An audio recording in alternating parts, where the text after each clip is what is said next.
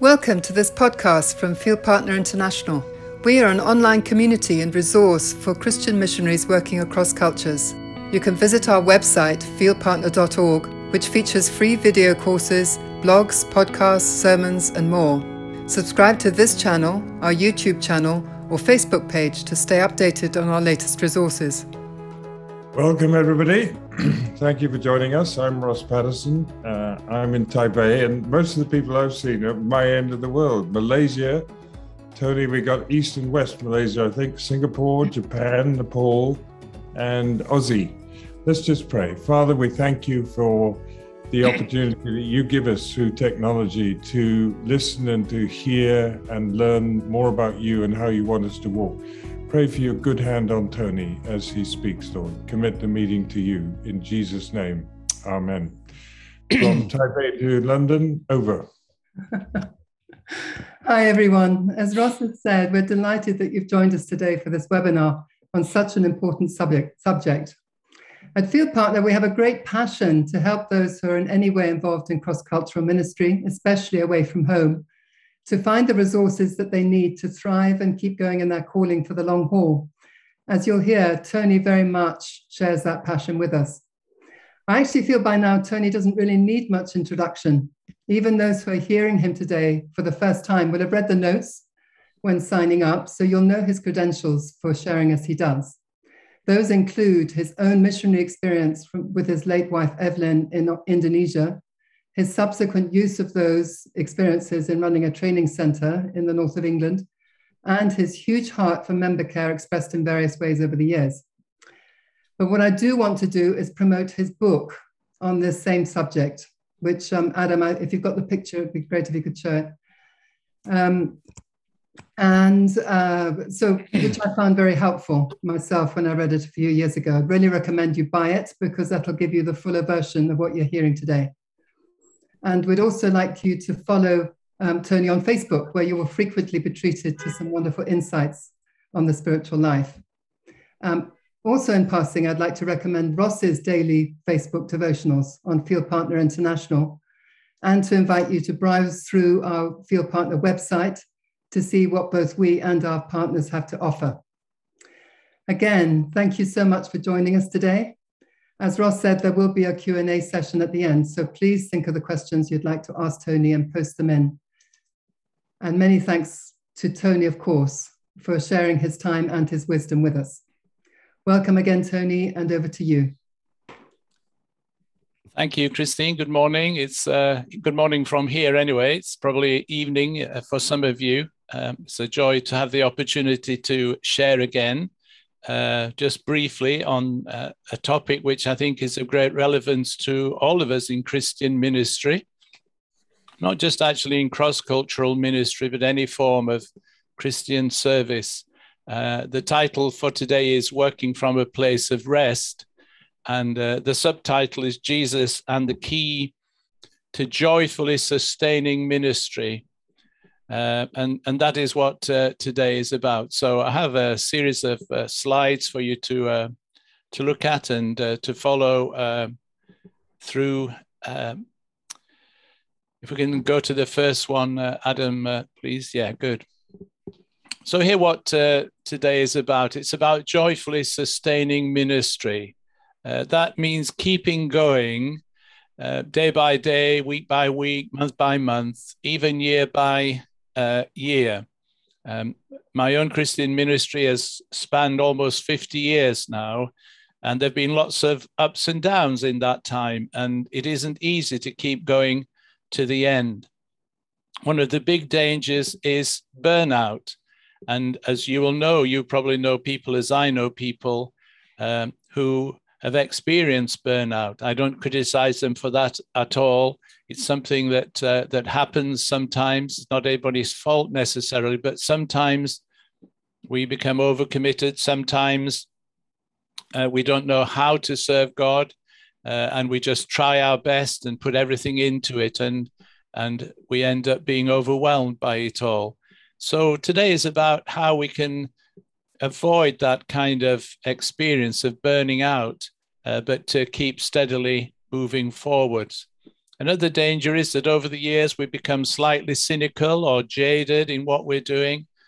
Uh, not everything uh, works out excitingly as we would hope. Sometimes we are disappointed, disappointed with our friends, our colleagues, disappointed with ourselves, disappointed with God. And we can become jaded and, and tired uh, over the long haul of ministry. Sometimes, in fact, over the years, we can lose our way completely. We may start off with great ideals and full of enthusiasm and zeal, but somehow temptations come our way, somehow testings and trials wear us down, and we can kind of lose our way, lose our joy completely. So today really is about ending well. It's easy to start, but it's not easy to finish. And it's not easy to finish uh, well either, this long race. As the Apostle Paul said, you know, I fought the good fight, I've kept the faith, I've run the race. Uh, that's what we're looking at today, how we can actually sustain ourselves. Well, the biggest mistake that we can make in ministry is this working for God rather than working with God. Just a slight change of word but a huge difference. If you are working for God, it means God has given you a job to do and left you to get on with it to the best of your ability, and you hope you're making a good uh, job of it. But you're doing it for God. All the responsibility is upon you and upon your shoulders. Actually, we should be working with God, which suggests we're working in partnership that not only does God give us a job to do, but He invites us actually to share what He is doing. We're in partnership with Him. And um, that's why uh, I want you today to think of ministry not as being something you're doing for God, but as a partnership uh, in which uh, He is the senior partner and He has simply invited you to join in. Paul talks about this in 1 Corinthians uh, chapter 3, verse 9 he says, For we are God's fellow workers. You are God's field, God's building. We are God's fellow workers. That means we are joined together in partnership with God. And that's how we should view ministry, not something I am doing for God, but something God is doing and into which He invites me to join with Him. Next slide, please, Adam. I want to bring you back to some excuse me, some words that we used probably on the last seminar that I did about self care. They're such favorite words of mine, and they resonate with so many people since they were written by Eugene Peterson. His paraphrase of Matthew 11 28. He says this Are you tired, worn out, burned out on religion? Come to me, get away with me, and you'll recover your life. I'll show you how to take a real rest. And then listen to these words. These are the key words walk with me and work with me. Watch how I do it. Those are the key words today to underline. Jesus invites us to walk with him. That's what discipleship is about.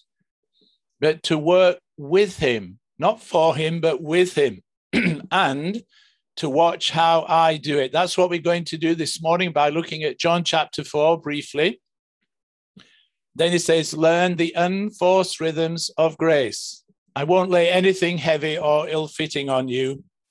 Keep company with me, and you'll learn to live freely and lightly. When I read those words, living freely and lightly, I, I said to myself, That's what I want. I don't want always to feel this heavy weight of responsibility. I don't always feel want to feel that I've got this heavy weight upon me of of having to achieve so much. I want to learn to live freely and lightly and the secret of that is to keep company with Jesus. So we're going to look this morning at John chapter 4. I'm assuming that you know the story very well.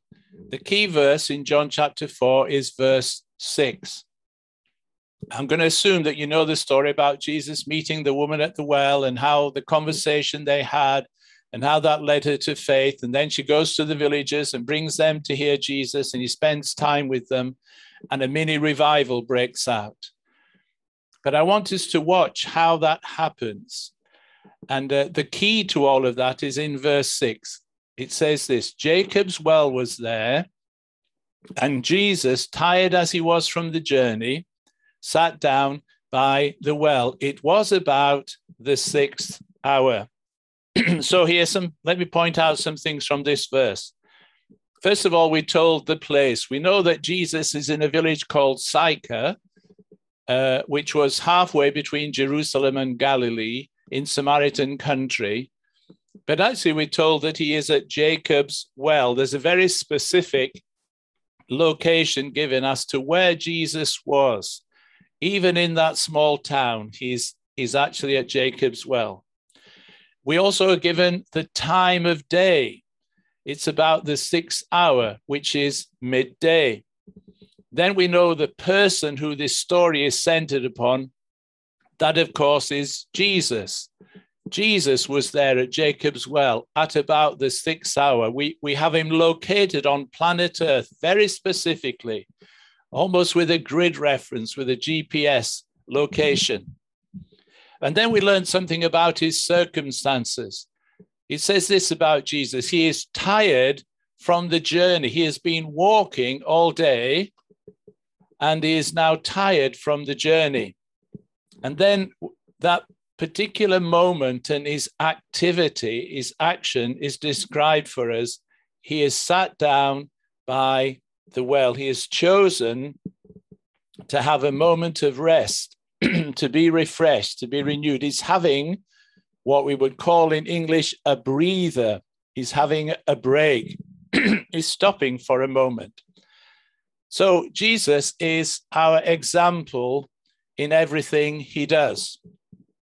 And from that key verse, and, and putting it in the context of the whole chapter, we can say three very amazing things. Number one is this that Jesus was actually doing nothing. He is sitting down by the well, he is having a rest, a breather. Second thing is this that everything that happens in this story and its amazing story of conversion and mini revival, everything that happens happens because Jesus was doing nothing. He was just sitting by the well. And the third thing we can learn is this that we too can watch what he does, as Peterson's paraphrase puts it watch how I do it.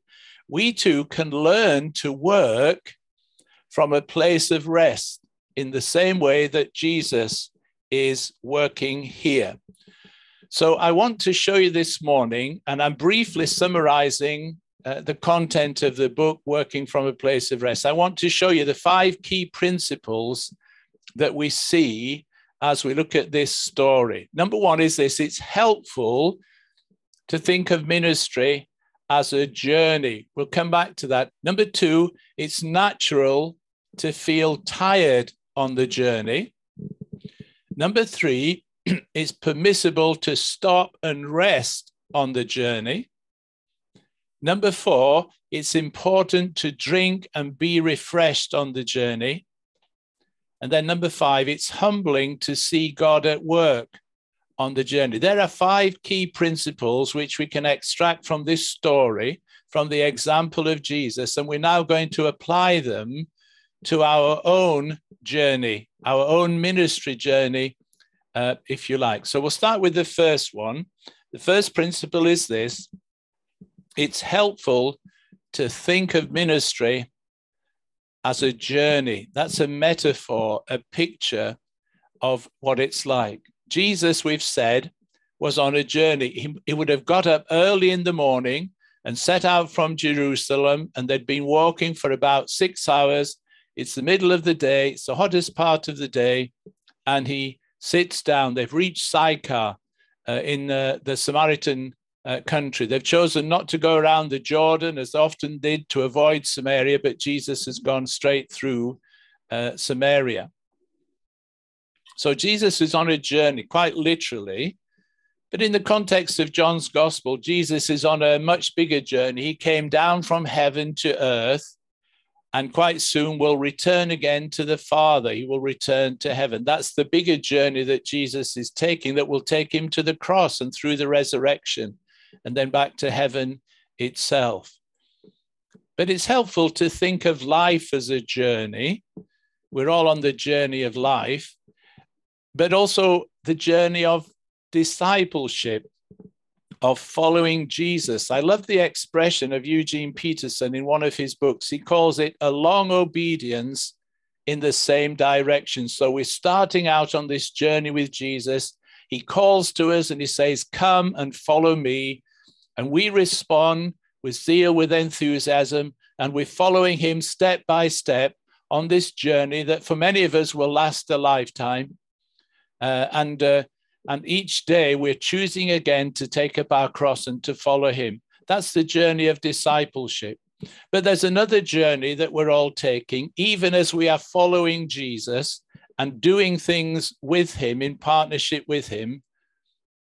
There's what we can call the journey of transformation, of becoming like Jesus. And as far as our Heavenly Father is concerned, it's not so much what we are doing for God, but whether or not we are becoming more like Jesus. And in fact, everything that happens in life and everything that happens in ministry, God uses those things to form us and to shape us and to make us more like Jesus. So never forget that, that the journey of transformation is happening even as you are busily serving God, and that actually it's not your service that counts so much as your willingness to be changed and to become like Jesus. So the first principle is this let's think of ministry. We're on a journey, and it, it, it lasts over a lifetime from when we begin to follow Jesus. It includes doing things with him and for him, and it is a journey of transformation. That's the first principle. The second principle is this that it's natural to feel tired on the journey. We read earlier, didn't we? Tired as he was from the journey. And here we're introduced to the real humanity of Jesus. We will be celebrating at Christmas quite soon the incarnation, the fact that the Word became flesh and dwelt amongst us, that Jesus left the glory of heaven, laid it all aside, and took human form and was born in the likeness of, of you and I as human beings. And his humanity was real.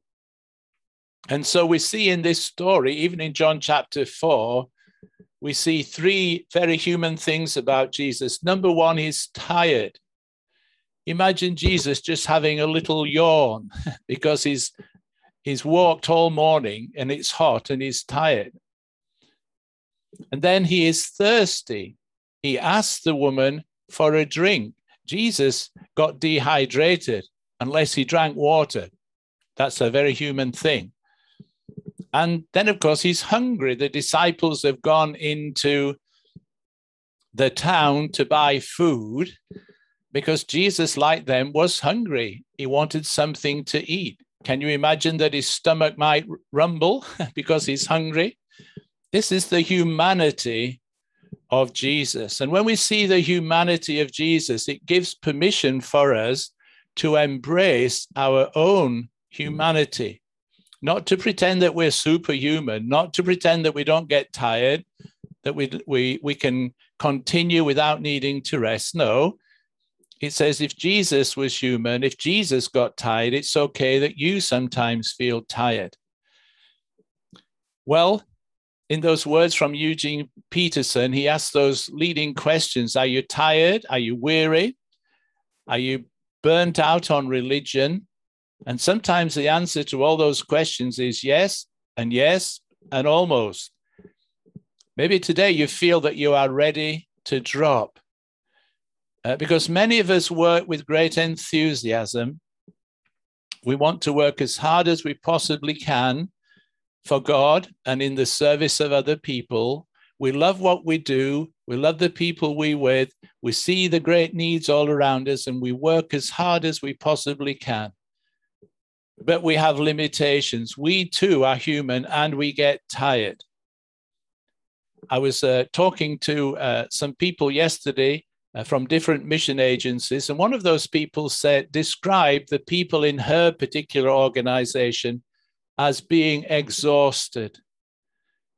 After all the difficulties of lockdown and the pandemic and the challenges that that has brought to global mission, she said many of the staff, she felt they were exhausted. And many of us will know that kind of feeling of exhaustion.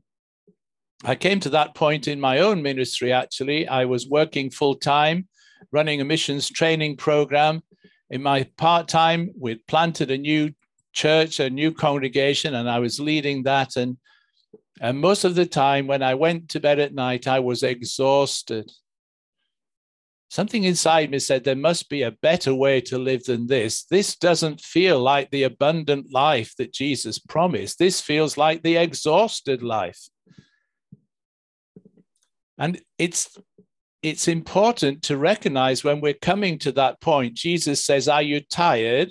Well, yeah, it's okay to be tired. And normally, if you have a good night's sleep when you're tired, the next morning you wake up and you're refreshed. But if you sleep and you still feel tired, you enter that second stage when you're what we might call weary. That is, you don't have enough energy for the day which is ahead of you. So you press on into that second stage, feeling that you're underpowered for the day, you're lacking in energy, you're weary. And if you keep on going like that, you may find yourself passing into that third stage where you experience burnout, where your whole system just shuts down because your energy has been totally depleted. You've run out of fuel and, and the, the car has come to a standstill. You're ready to drop. So it's important to know some of the danger signals here. If you're continually tired, if you're feeling overwhelmed as if you can't cope, as if you're very low on energy or your energy is gone, if you feel demotivated, you don't want to do it any longer, if you're having a succession of minor illnesses, if you find yourself on a short fuse, somebody says something and and, and suddenly you're angry or irritated, these are all danger signals to say, hang on a minute, something needs to change. And often that change is to find a different way of working, a different rhythm of life, to learn to work not for God, but to learn to work with God. So the second principle is it's natural to feel tired. Don't feel guilty about that. It's part of being human. But accepting that you are human, that you have limitations, is the way out of it as well. So we move on to principle three. Oh, wait, there's a little saying I want to show you. This is really crucial. This little saying I came across. It says this if your output exceeds your input, then the shortfall will be your downfall. It's quite clever the way it's put. But what it means is this you cannot keep giving out unless you take in as well. And if you keep on giving out, giving out without taking in, eventually you will collapse. Uh, it's like your bank balance. You know, you can only spend as long as you keep putting something into your bank. You cannot keep using your credit card indefinitely. Sooner or later, you will end up in, in the red and and it's like that with energy. We have to we have to receive energy in order so that we can give it out. If your output exceeds your input the shortfall will be your downfall. So in the light of that principle 3 is this. It's permissible to stop and rest on the journey. You see what jesus gives us an example here and his example gives us permission to stop and rest. Sitting down and being still. Sometimes that's what we need to do just sit down and have a breather. Uh, when I was uh, training to be a, a young missionary, uh, the lady who was overseeing the mission home where we were, she said this to us The missionaries who stay longest on the field are those who have their afternoon cup of tea. Uh, well, that was a very British solution to any problem to have an afternoon cup of tea. Uh, but what, what she meant was they give themselves permission to stop even in the midst of a busy day. Well, that's a routine that I've continued to practice ever since I heard that. I love my morning coffee and I love my afternoon tea. And I try not to be so busy that I can't stop for five or 10 minutes in order to enjoy a little break. And Jesus, here in an example, by sitting down at the well, he gives us permission to slow down, to sit down, and to be still. But what we notice here, actually, although I said Jesus was doing nothing, he's actually doing something really important. He is connecting with his Father and he is sensing what God is doing. He's got an awareness and, and an attentiveness to what's going on around him. Something else that Jesus does, we notice in the story, is that he has sent the disciples to go and get some food. He's not afraid to delegate responsibility. Some of us become overwhelmed because we can't delegate. We're afraid to delegate. Uh, we, we don't want to delegate. So we try and do everything ourselves. It's a big mistake, actually. We have to learn to delegate. You might have thought that Jesus, being servant of all, would be the one who said to the disciples, You sit here and I'll go and get us something to eat. But Jesus doesn't do that. He asks them to go and get something to eat. He, he allows himself to be served by others sometimes. And sometimes we need to delegate responsibilities. It reminds us too that we need to have boundaries, clear boundaries in our lives, that we can learn to say no. Say no to some opportunities that would kind of push us over the edge. Say no to things when other people are just wanting to use us for their own purpose say no to the things that God has not called us to do. We have to have boundaries. And we also need to have margin and breathing space, which is what we call Sabbath. And that sometimes people are good at boundaries, but they're not so good at margin. They want to fill their life and their diary cram full. And then when something unexpected happens, they have nothing left over. They're, they're kind of operating at maximum capacity. Well, we need to just hold back a little bit from maximum capacity so that we can learn to do the unexpected as well when that comes. That's one way to avoid being pushed over the edge, as it were. And of course, Sabbath is really important that uh, we keep uh, Sabbath and we know how to rest ourselves. Sabbath is, in a sense, God's permission to stop and rest. And uh, it reminds us that God stopped to rest on the Sabbath when he had created the world. And it reminds us also that Adam, who was created on day seven, was born into Sabbath rest. That's the origin of this expression, working from a place of rest. I want to read to you something from this uh, little book called Sit, Walk, Stand by Watchman Nee, the great Chinese Christian leader. And uh, he talks about this fact, this key principle that God worked hard for six days creating the world. And then on day seventh, he stopped, he ceased to work. That was the origin of Sabbath. And uh, then uh, Adam was created. He says, But what of Adam? Where did he stand into relation, in relation to that rest of God? Adam, we are told, was created on the sixth day. Clearly, then, he had no part in those fixed six days of work, for he came into being only at their end. God's seventh day was, in fact, Adam's first. Whereas God worked six days and then enjoyed his Sabbath rest, Adam began life with the Sabbath.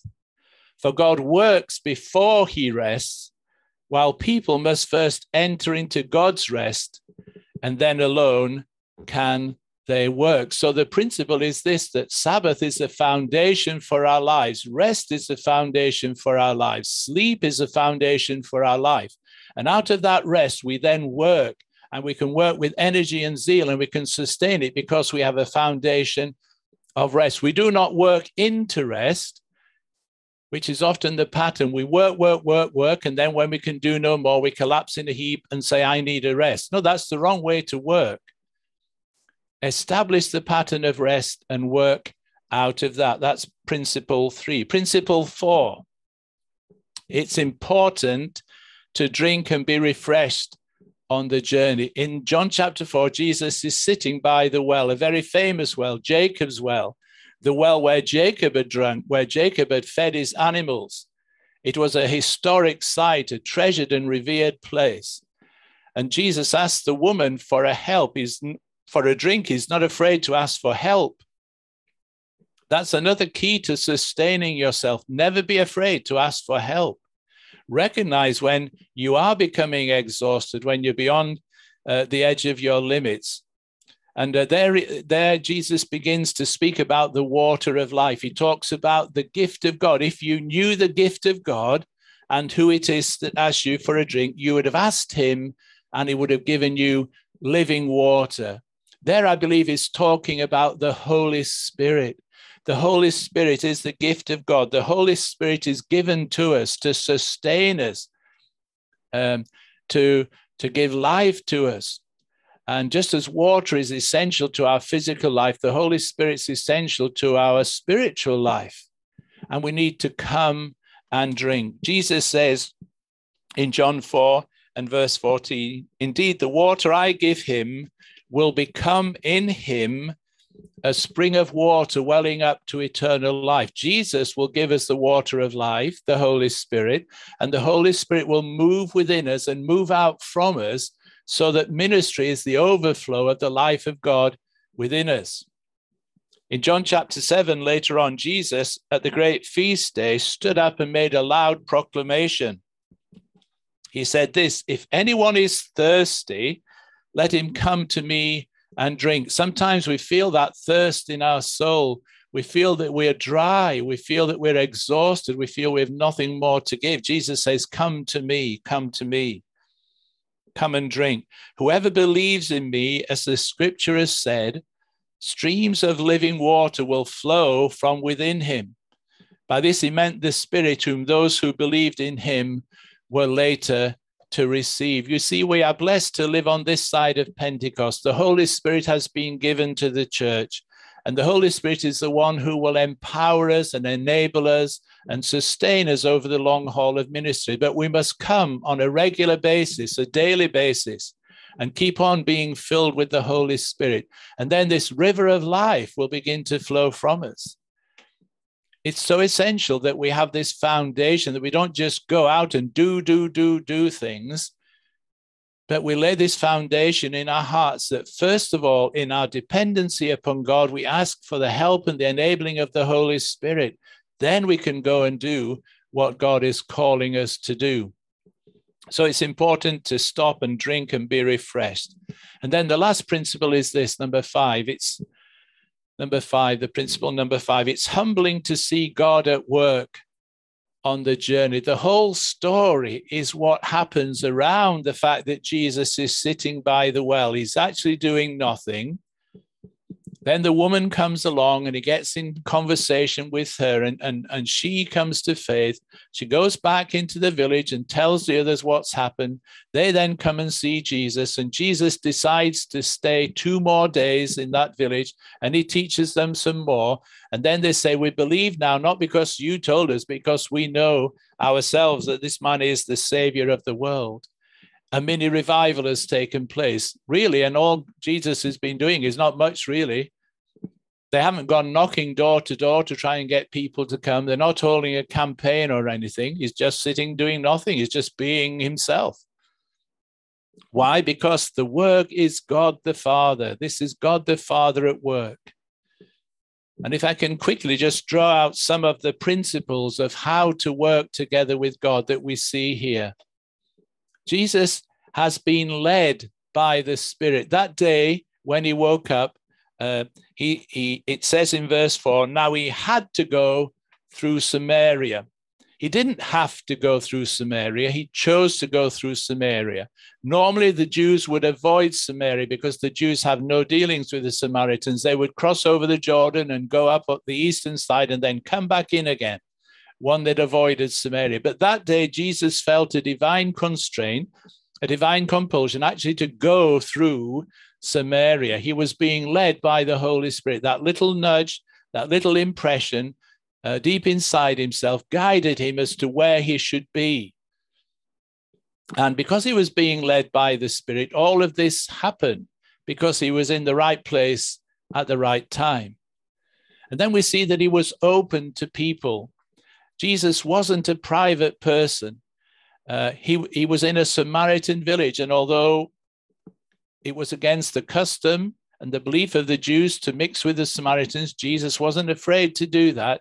And when the woman came, he wasn't afraid to talk with her either. She was a Samaritan woman, but he engaged with her in conversation. He had this great openness to people. So if you're led by the Spirit and then you're open to people, you will experience these d- divine encounters when God brings something, someone across your path at just the right time so that you can have significant conversation with them. Mm-hmm. That's a divine encounter. You meet someone almost by chance, and yet God has prepared them for this moment and prepared you for the moment as well. And then the conversation happened because Jesus had time to spare. He, you see, he was relaxed, he was at leisure, and he could get involved in a conversation. Sometimes we are too busy with religious work to stop and even talk to people. And then he used the words of knowledge. God put words in his mind and gave him insight about this woman and her need, the fact that she'd been married five times already and now was living with somebody who wasn't her husband. Jesus knew that by divine revelation. It's one of the gifts of the Spirit, the word of knowledge. And it opened up the woman uh, to talk more deeply. And then later on in the passage, we see that he had eyes to see the opportunity. You saw the Samaritans being like a harvest field in their white gowns, just looking like a field ready to be harvested.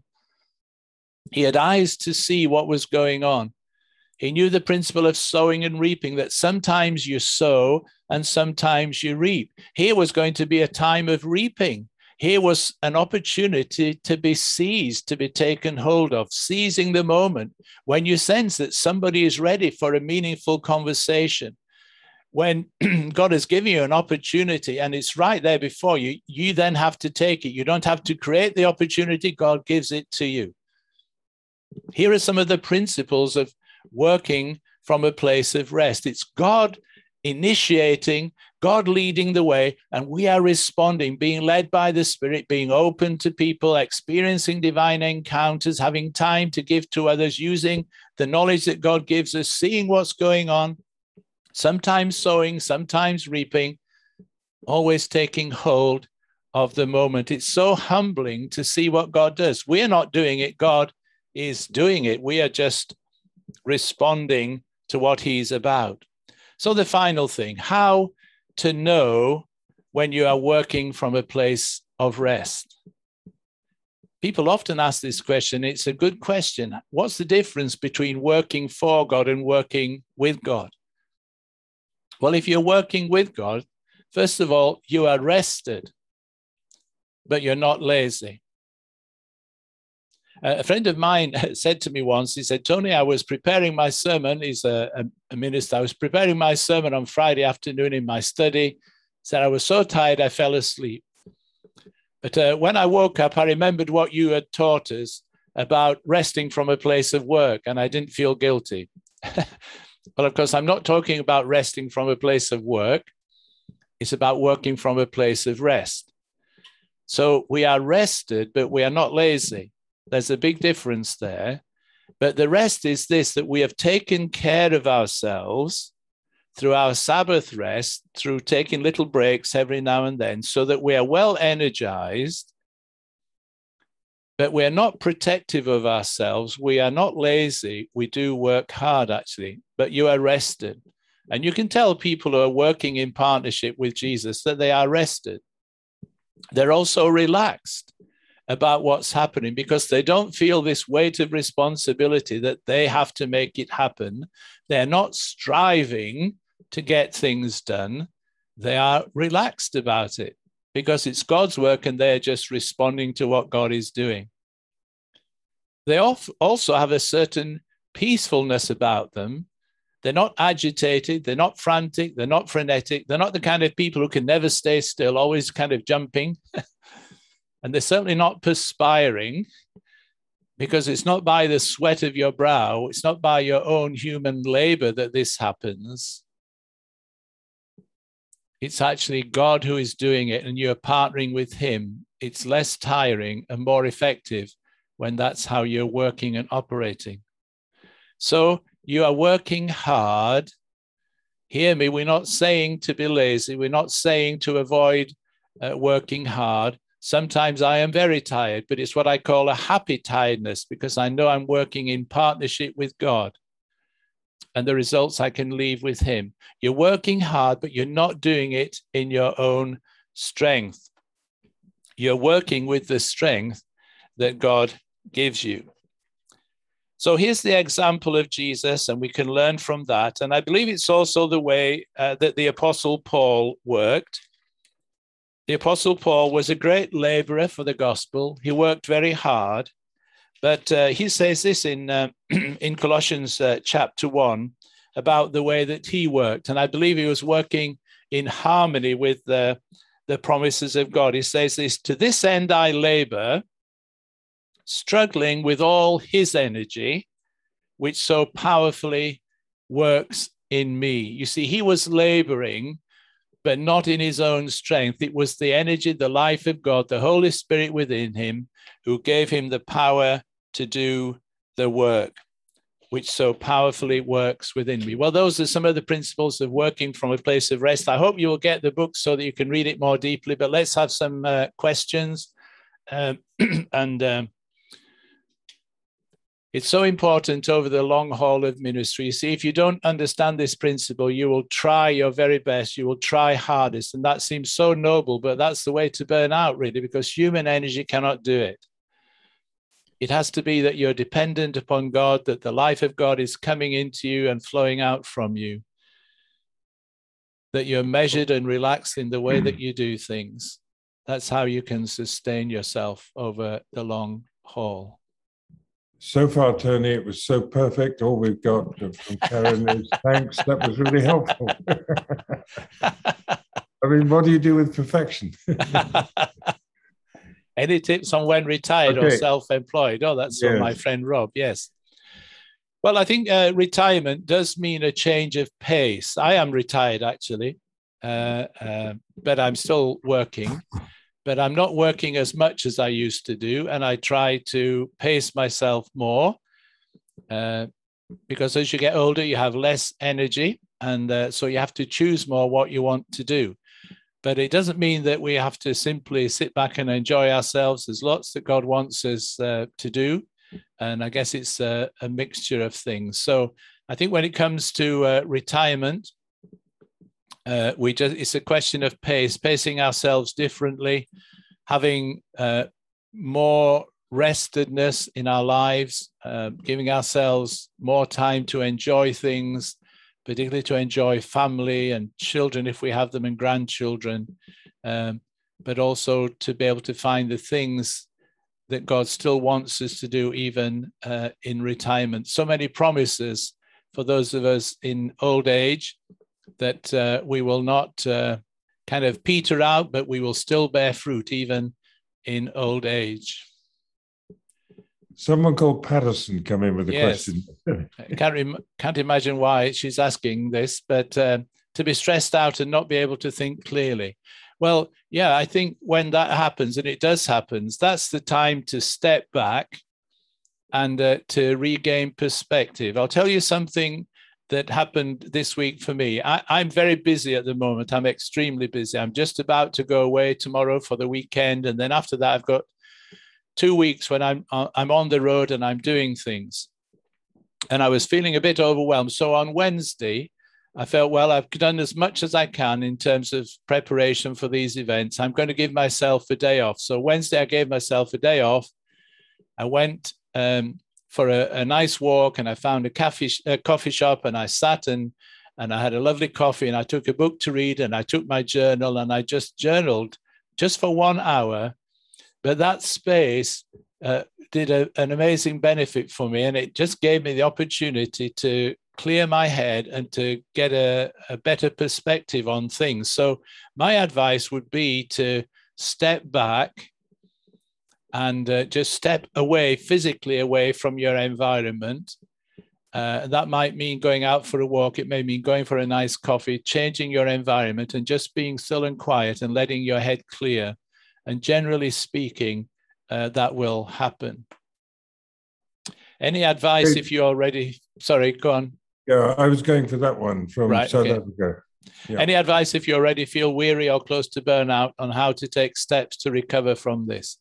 Well, the first thing is to ask for help and to acknowledge that that's where you are. Many people ignore that warning light and uh, press on, and that's when it can become quite dangerous. The, the further you press into burnout, the harder it is to recover, the longer it takes to recover. So, as soon as you know that those danger signals are there, you need to act upon that. Talk to somebody about it who's responsible for you or who can guide you. Certainly, seek out some help, a mentor to help you uh, maybe uh, somebody who's a member care specialist, and there are a lot of those around now.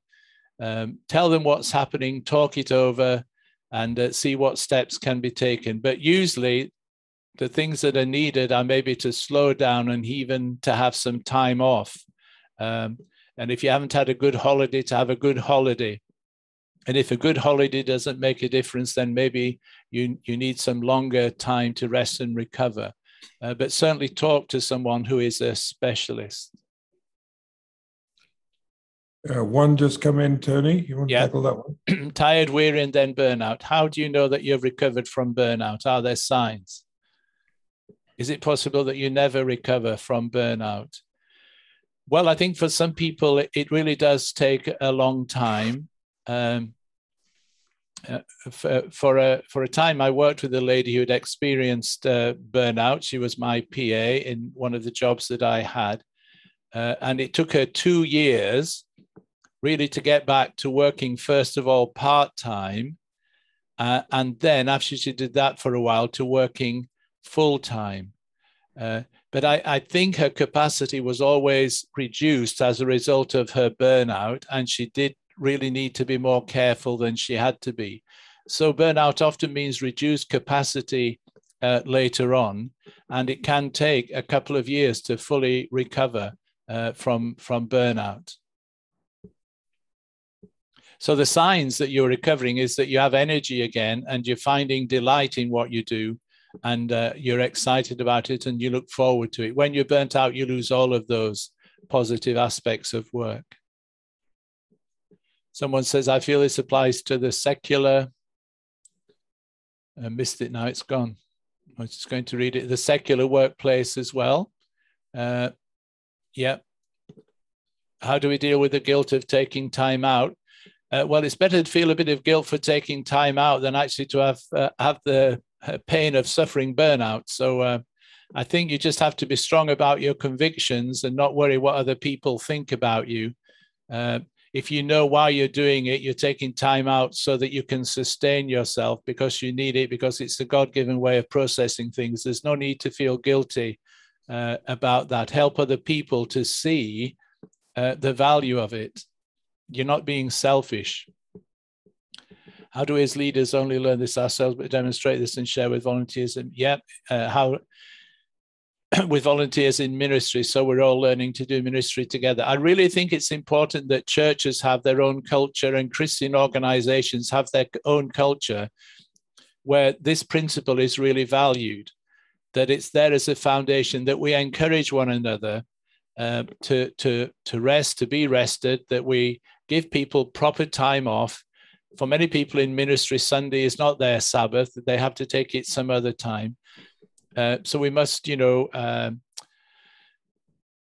really value people having holiday time away from ministry, encourage them to do that. And we must not try to overload ourselves, not try to do too much. Uh, many churches try to do too much for God. That's why people uh, burn out, really. And it can happen in churches as well as organizations how do we as leaders not only learn this as oh yeah, we've done that. What was the title of the watchman nee book please? The title of watchman nee is uh, sit walk stand.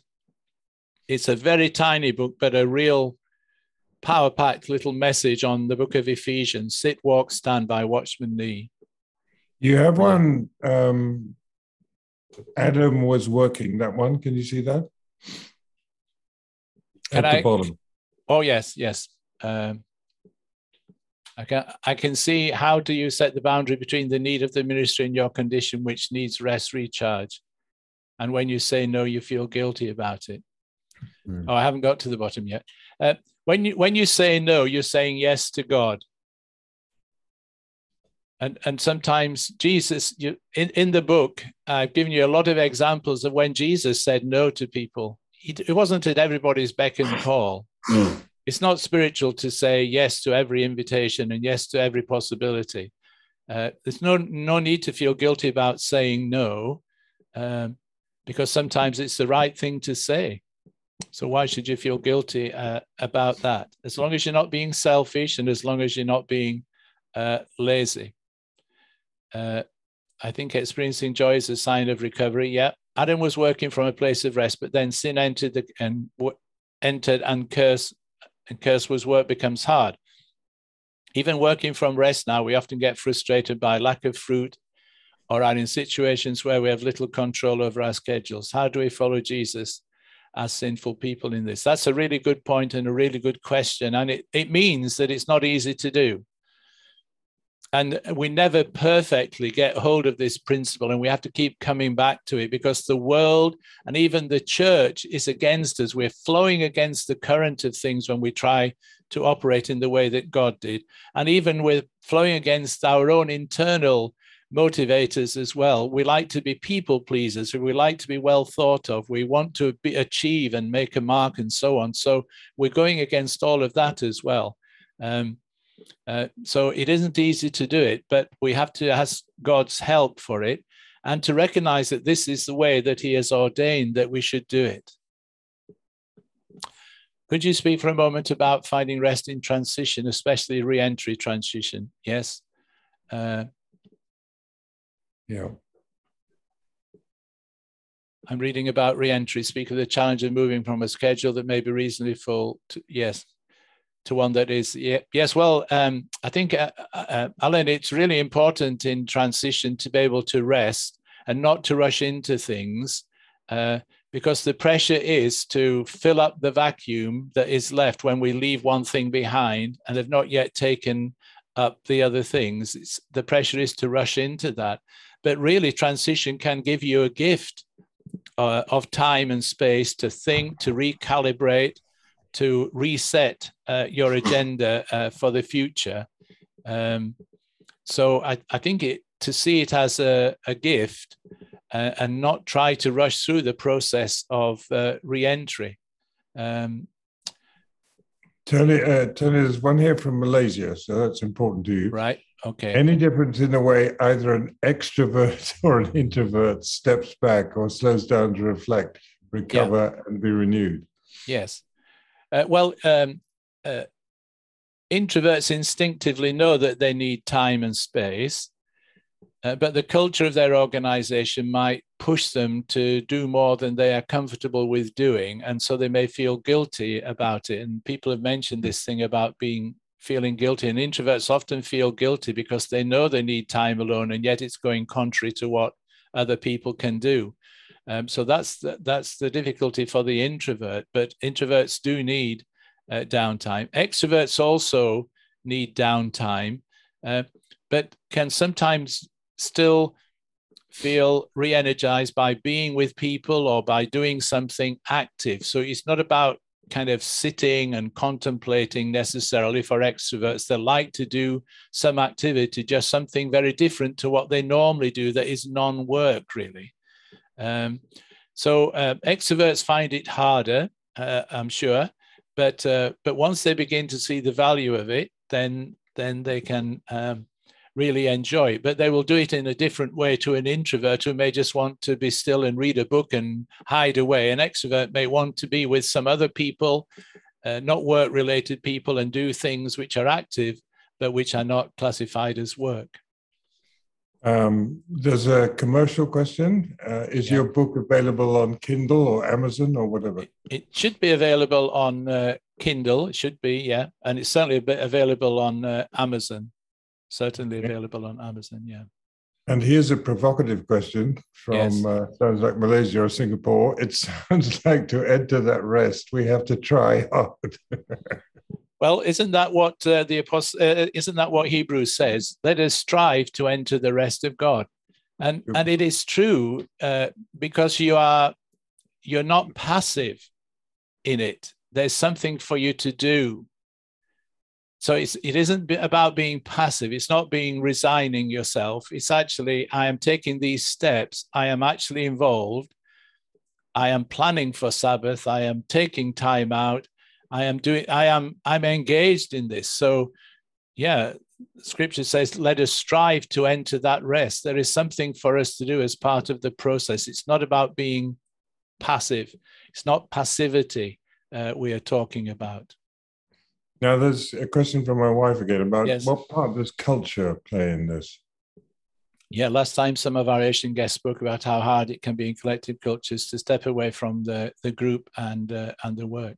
Yes, I remember asking a, an African pastor about this uh, because he he said that uh, you know whenever he is at home in the village, people would come and knock, and it it would be so wrong to refuse them admission, and he needed to see people. So. Uh, like many uh, African people, he had a little farm somewhere, and when it was his day off, he would escape to the farm. And then when he was somewhere else, uh, people couldn't get him, so he went somewhere else. That was uh, his uh, uh, his answer to that. And I think that's what Jesus. Jesus withdrew, didn't he? He went up to the mountains to pray. He walked, got up early, and went by the, the, the shore of the lake. So Jesus lived in a culture that was like that, where people, the crowds were always pressing in upon him, and he, he escaped. He, he found places to go to. And I think that's what uh, we have to do, uh, not to be afraid, actually, to, to step away. Uh, we have to be countercultural sometimes. And, and every culture has its strengths and its weaknesses and we have to recognize where our culture may help us in our walk with God or where our culture may hinder our walk with God. And if it's hindering our walk with God, then we have to be countercultural.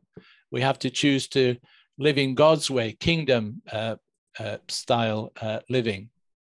Okay, Tony, I think we Yep. better begin to wind it down. Um, okay. Somebody has posted on the chat line where you, you can get Tony's book. Thank you for that. Um, so, Tony, I, while you're talking about rest, I think of a really close friend of mine, a um, Romanian pastor, and God told him to rest. he said, Lord, that's boring. So the Lord gave him an activity, actually. Yes, He, yes. In Romania, got one of these metal detectors and began Yes. to search for the Yes. Roman yes. um, encampments and has found so much stuff that there's a Oh. room in the local museum just for Oh. him. So, so not all of us, I guess, are book No. and cup of tea people. yes. Yeah, that, that that's exactly. And I've got a metal detector, but I've never found anything, Ross. Yeah. okay, I'm still Tony, looking for my Tony, thank you so much for being with us. Um, we're going to pray for you now, and Yeah. then we'll close the formal part. But on behalf of everybody, thank you so much. Yes. Father, thank you for my brother. Thank you that you've forged a precious servant out of many fires, really. Mm. And what Tony says is not theory, it's experience. And Father, we just ask for your good hand on our brother's life as Mm. He's going away for the weekend. Would you sit him down, refresh him, equip him, and anoint him for this weekend and for what's to come after that, we pray. Pray for everyone of us listening. Help us to hear the important things you want to say to each of us, we pray. Mm. In Jesus' name, amen. Thank you for listening to this podcast from Field Partner. You can watch or listen to more interviews by subscribing to this channel, our YouTube channel, or our Facebook page. For free cross cultural mission courses, blogs, sermons, and other resources, visit our website fieldpartner.org